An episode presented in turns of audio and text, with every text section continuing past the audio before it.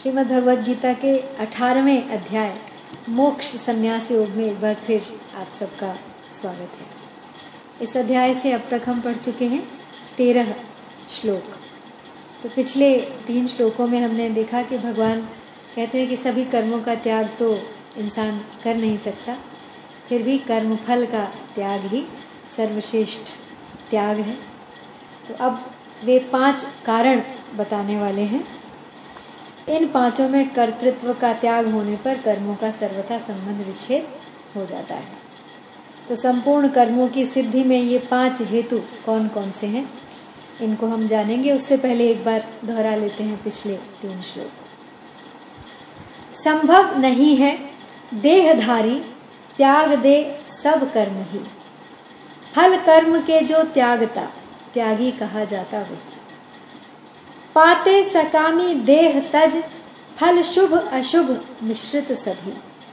त्यागी पुरुष को पर न होता है त्रिविध फल ये कभी। है पाँच कारण जान लो। सब कर्म होने के लिए सुन मैं सुनाता, सांख्य के सिद्धांत में जो भी दिए। तो पहला श्लोक है आज चौदहवा। अधिष्ठानम तथा कर्ता, करणं च पृथक् विधम् विविधाश्च पृथक् चेष्टा दैवं चैवात्र पंचमम भगवान बताना चाह रहे हैं कि कर्मों की सिद्धि में अधिष्ठान तथा कर्ता और अनेक प्रकार के करण एवं विविध प्रकार की अलग अलग चेष्टाएँ। और वैसे ही पांचवा कारण दैव, यानी संस्कार है। तो शरीर और जिस देश में यह शरीर स्थित है, वह देश, ये दोनों अधिष्ठान है। कर्ता, यानी संपूर्ण क्रियाएँ प्रकृति और प्रकृति के कार्यों द्वारा ही होती हैं। तो वे क्रियाएँ चाहे समष्टि हो, चाहे व्यष्टि हो, परंतु उन क्रियाओं का कर्ता स्वयं नहीं है। केवल अहंकार से मोहित अंतकरण वाला, अर्थात जिसको चेतन और जड़ का ज्ञान नहीं है, ऐसा अविवेकी पुरुष ही जब प्रकृति से होने वाली क्रियाओं को अपनी मान लेता है, तब वह कर्ता बन जाता है। करणम च पृथक विधम।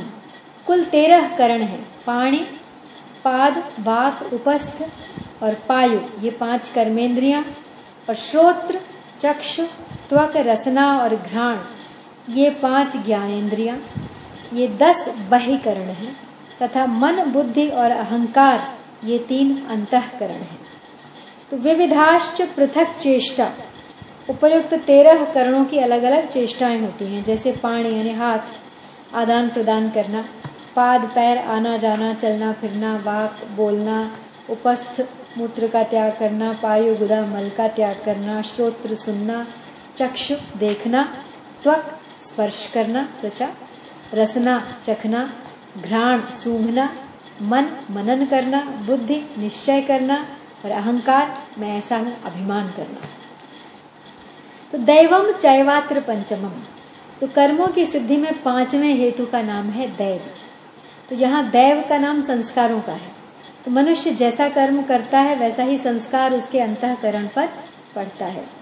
शुभ कर्म का शुभ संस्कार पड़ता है और अशुभ कर्म का अशुभ संस्कार पड़ता है। वे ही संस्कार आगे कर्म करने की स्फुरना पैदा करते हैं। जिसमें जिस कर्म का संस्कार जितना अधिक होता है, उस कर्म में वह उतनी ही सुगमता से लग सकता है। और जिस कर्म का विशेष संस्कार नहीं है, उसको करने में उसे कुछ परिश्रम पड़ सकता है। इसी प्रकार मनुष्य सुनता है, पुस्तकें पढ़ता है, विचार करता है तो वे भी अपने अपने संस्कारों के अनुसार ही करता है।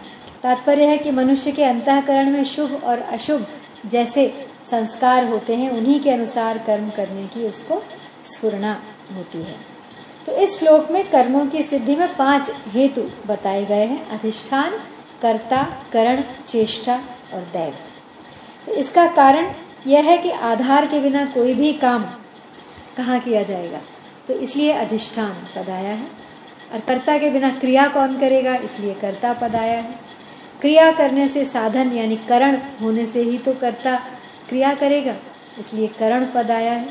और करने के साधन होने पर भी क्रिया नहीं की जाएगी तो कर्म सिद्धि कैसे होगी? इसलिए चेष्टा पद आया है।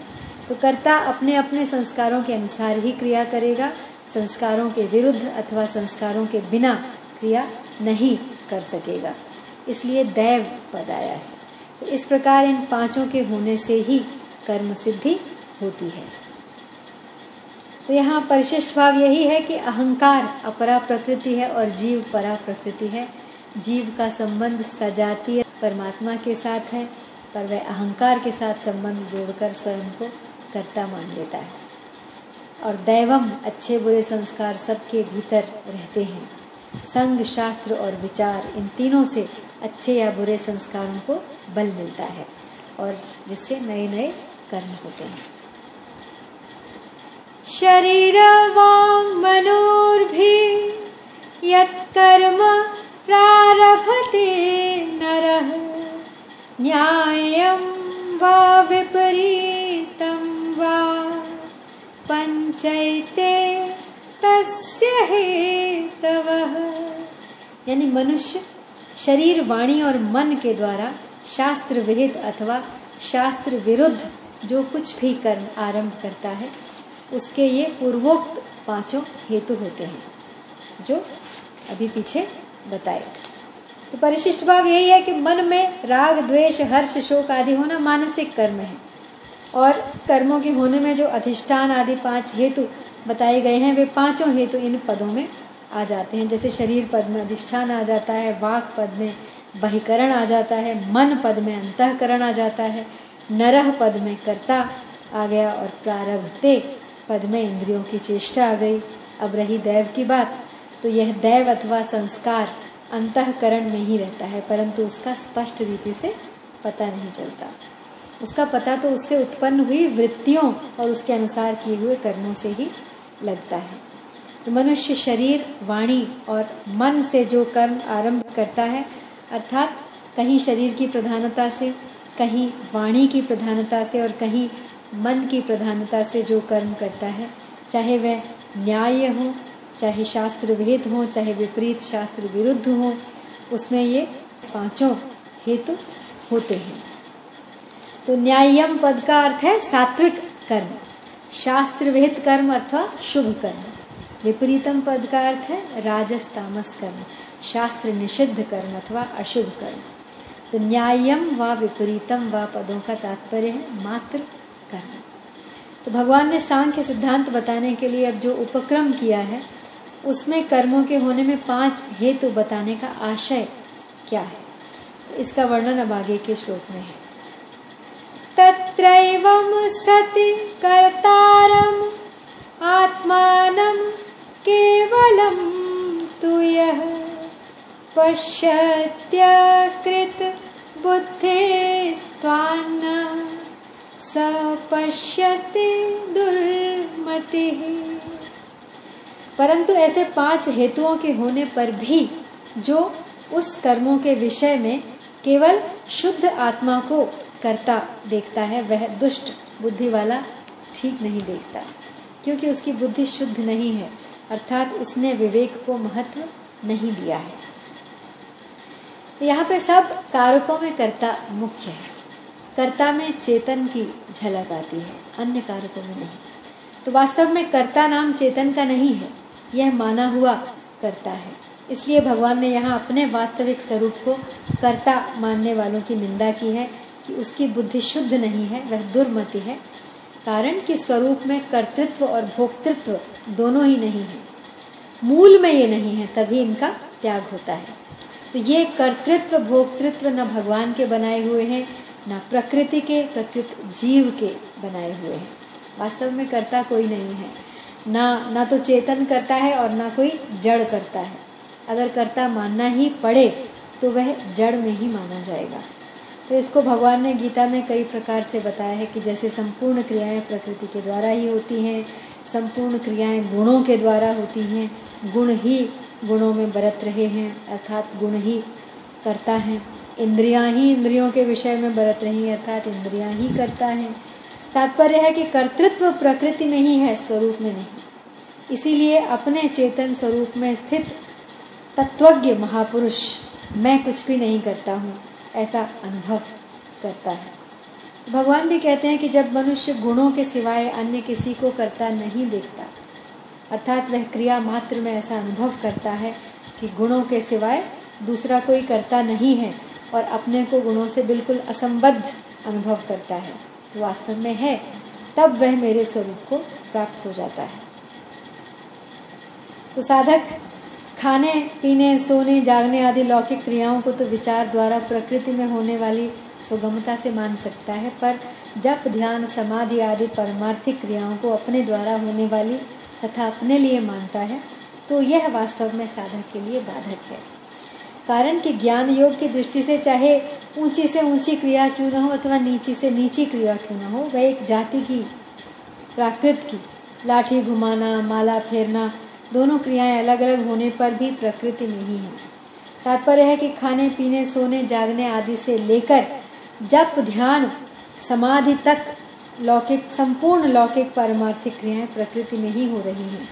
प्रकृति का संबंध किए बिना क्रिया संभव नहीं है। अतः साधक को चाहिए कि वह पारमार्थिक क्रियाओं का त्याग तो न करे, पर उनमें अपना कर्तृत्व न माने। अर्थात उनको अपने द्वारा होने वाली तथा अपने लिए न माने। क्रिया चाहे लौकिक हो, चाहे पारमार्थिक हो, उसका महत्व वास्तव में जड़ता का ही महत्व है। शास्त्र विहित होने के कारण पारमार्थिक क्रियाओं का अंतकरण में जो विशेष महत्व रहता है, वह भी जड़ता का ही महत्व होने से साधक के लिए बाधक है। जिसकी बुद्धि विवेक रहित है, अर्थात जिसने विवेक को महत्व नहीं दिया है, वह दुर्मति है। बोध में विवेक कारण है, बुद्धि नहीं। बुद्धि विवेक से शुद्ध होती है। तो बुद्धि की शुद्धि में शुभ कर्म भी सहायक होते हैं, पर विवेक विचार से बुद्धि की जैसी शुद्धि होती है, वैसी शुभ कर्मों से भी नहीं होती। तो विवेक को महत्व न देना जितना दोषी है, उतने मल विक्षेप आवरण दोषी नहीं है। विवेक अनादि और नित्य है, इसलिए मल विक्षेप आवरण के रहते हुए भी विवेक जागृत हो सकता है। पाप से विवेक नष्ट नहीं होता। प्रत्युत विवेक जागृत नहीं होता। विवेक को महत्व न देने में कारण है क्रिया और पदार्थ का महत्व। क्रिया और पदार्थ को महत्व देने वाला ही दुर्मति होता है। और पिछले श्लोक में बताया कि शुद्ध स्वरूप को कर्ता देखने वाला दुर्मति ठीक नहीं देखता। तो ठीक देखने वाला कौन है? इसका वर्णन अब आगे के श्लोक में है। यस्य नाहङ्कृतो भावो बुद्धिर्यस्य न लिप्यते, हत्वापि स इमां लोको कान्न हन्ति न निबध्यते। यानी जिसका अहंकृत भाव मैं करता हूँ, ऐसा भाव नहीं है, और जिसकी बुद्धि लिप्त नहीं होती, वह युद्ध में इन संपूर्ण प्राणियों को मारकर भी न मारता है और न बनता है। तो यहाँ पर अहंकृत भाव नहीं होने का तात्पर्य है, अहंता रहित होना।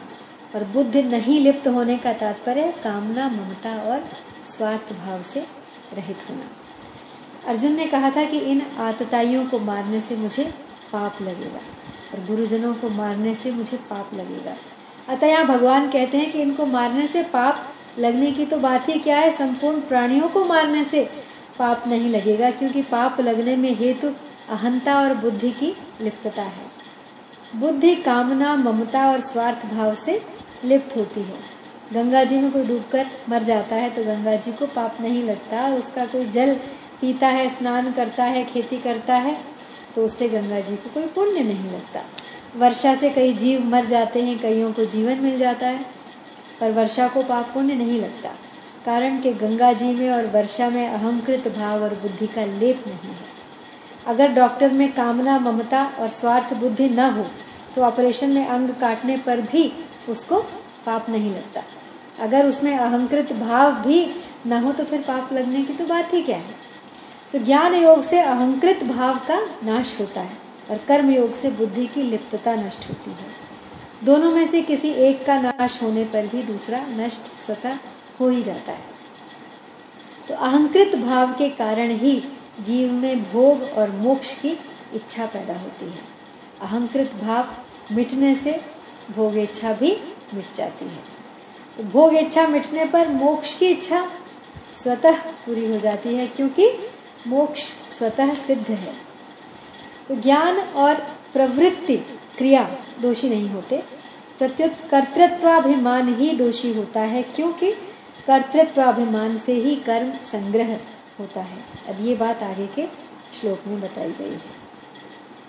ज्ञानम ज्ञेयम परिज्ञाता, त्रिविधा कर्म चोदना करणम कर्म करते त्रिविध कर्म संग्रह यानी ज्ञान, ज्ञेय और परिज्ञाता, इन तीनों से कर्म प्रेरणा होती है तथा करण, कर्म और कर्ता, इन तीनों से कर्म संग्रह होता है।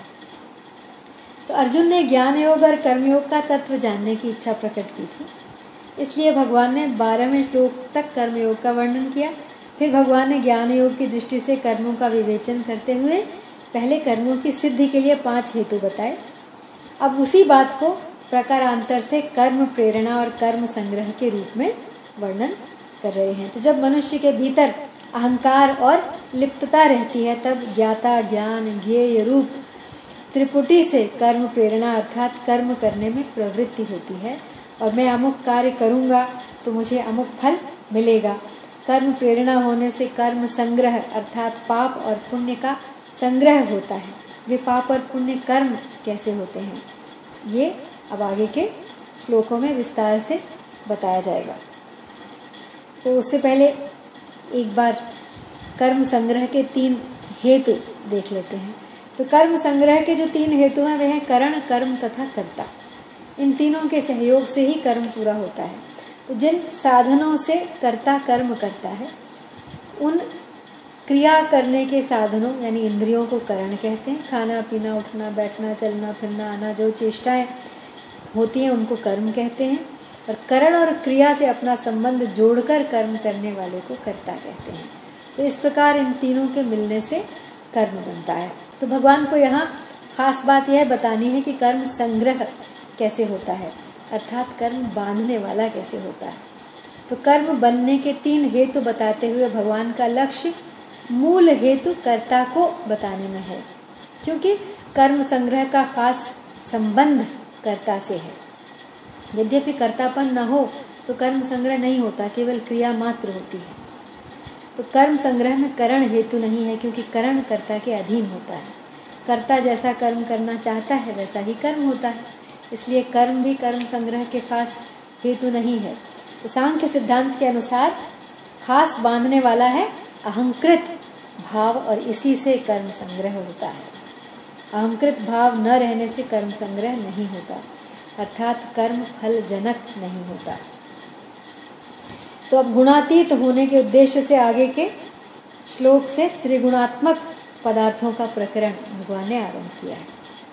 ज्ञानम कर्म च कर्ता च, त्रिधैव प्रोच्यते गुण संख्याने यथावत श्रेणुतान्यपि। यानी गुणों का विवेचन करने वाले शास्त्र में गुणों के भेद से ज्ञान और कर्म तथा कर्ता तीन प्रकार से ही कहे जाते हैं। उनको भी तुम यथार्थ रूप सुनो। तो यहाँ तात्पर्य है, वो कह रहे हैं कि इस विषय को अब त्रिदैव। पद में यह भाव है कि ये भेद तीन, सात्विक, राजस और तामस ही होते हैं, कम और ज़्यादा नहीं होते। अर्थात न दो होते हैं, न चार होते हैं। सत्व, रज और तम, ये तीन गुण ही प्रकृति से उत्पन्न है। इसीलिए इन तीनों गुणों को लेकर ही ये तीन भेद होते हैं। यथावत यानी गुण संख्यान शास्त्र में इस विषय का जैसा वर्णन हुआ है, वैसा का वैसा मैं तुम्हें सुना रहा हूँ। सुनो यानी इसको ध्यान से सुनो। तीनों में सात्विक चीज़ें कर्मों से संबंध विच्छेद कर परमात्म तत्व का बोध कराने वाली हैं। राजस चीज़ें जन्म मरण देने वाली हैं और तामस चीज़ें पतन करने वाली हैं। तो तान, यानी इस ज्ञान आदि का तुम्हारे स्वरूप के साथ कोई संबंध नहीं है, तुम्हारा स्वरूप तो सदा निर्लेप है। इन भेदों को जानने की भी कोई भारी आवश्यकता है, क्योंकि इनको ठीक तरह से जानने पर इसका ठीक से अनुभव हो जाएगा, यानी अपने स्वरूप का बोध हो जाएगा। यही, अब इसके बाद भगवान सात्विक ज्ञान का वर्णन करते हुए अगले श्लोक में बता रहे हैं कि पाप और पुण्य कर्म कैसे होते हैं। सर्वभूतेषु ये नैकम भावम अव्ययम ईक्षते अविभक्तम विभक्तेषु तत् ज्ञानम विद्धि सात्विकम। यानी जिस ज्ञान के द्वारा साधक संपूर्ण विभक्त प्राणियों में विभाग रहित एक अविनाशी भाव सत्ता को देखता है, उस ज्ञान को तुम सात्विक समझो। तो जैसे साधारण मनुष्य शरीर में अपने को व्यापक मानता है, ऐसे ही साधक संसार में परमात्मा को व्यापक मानता है। तो जैसे शरीर और संसार एक है ऐसे ही स्वयं और परमात्मा एक है। साधक की दृष्टि में प्राणियों की भी सत्ता रहने के कारण यह सात्विक ज्ञान विवेक कहा गया है। तो अगर उसकी दृष्टि में प्राणियों की सत्ता न रहे, केवल अविनाशी सत्ता ही रहे तो यह गुणातीत तत्व ज्ञान ब्रह्म की प्राप्ति ही है। वह अविनाशी सत्ता सब जगह समान रूप से विद्यमान है और उस सत्ता के साथ ही हमारी स्वाभाविक एकता है। तो वास्तव में भगवान कह रहे हैं कि सात्विक ज्ञान प्रकाश की दृष्टि से प्रकाशक है और विभक्त की दृष्टि से अविभक्त है। और प्रकाश और विभक्त से रहित होने पर तो यह निर्गुण, निरपेक्ष, वास्तविक ज्ञान है।